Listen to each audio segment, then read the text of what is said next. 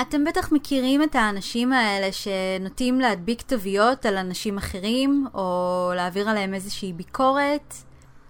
אני כל פעם שואלת את עצמי, למה? מאיפה הצורך הזה לקבוע ולחרוץ דברים מגיע?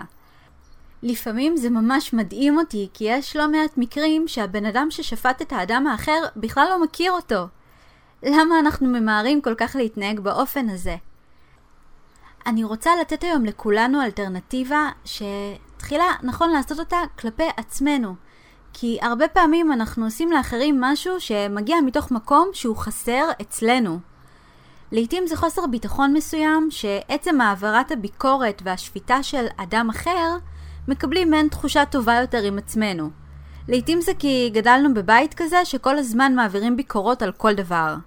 ואני לא מדברת על ביקורות למטרת למידה, אלא ביקורת בשביל להשמיע את עצמנו בלבד. אתם מכירים את האנשים שחשוב להם להשמיע את עצמם? אז תדעו, זה בדרך כלל מגיע ממקום של חוסר, ולא בגלל שזה מגיע ממקום בטוח או ממקום מוסמך. אז האלטרנטיבה היא להתחיל לפעול ממקום שהוא קצת שונה, ממקום של חמלה. לפני שקובעים אוטומטית שמשהו בבן אדם מולנו לא בסדר, בואו ננסה שנייה להבין אותו, להיכנס לנעליים שלו. שווה לעצור שנייה ולקחת נשימה עמוקה ולהחליט שאנחנו לא שופטים. כל בן אדם נמצא במקום שונה בחיים וחווה חוויות שונות.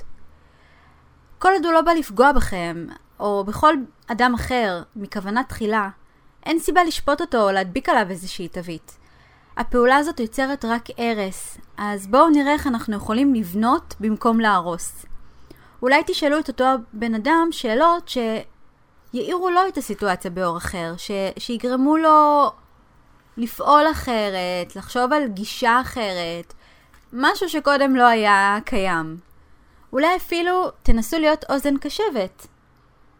הרעיון הוא לפעול ממקום אוהב, ואתם תראו שאתם ברגע שאתם תשנו את כל הצורת חשיבה לכיוון הזה, מי מכם שנוטה גם לשפוט ולבקר את עצמו כל הזמן, יתחיל יותר לראות את עצמו בראייה יותר מקבלת, יותר סלחנית, יותר מחויכת.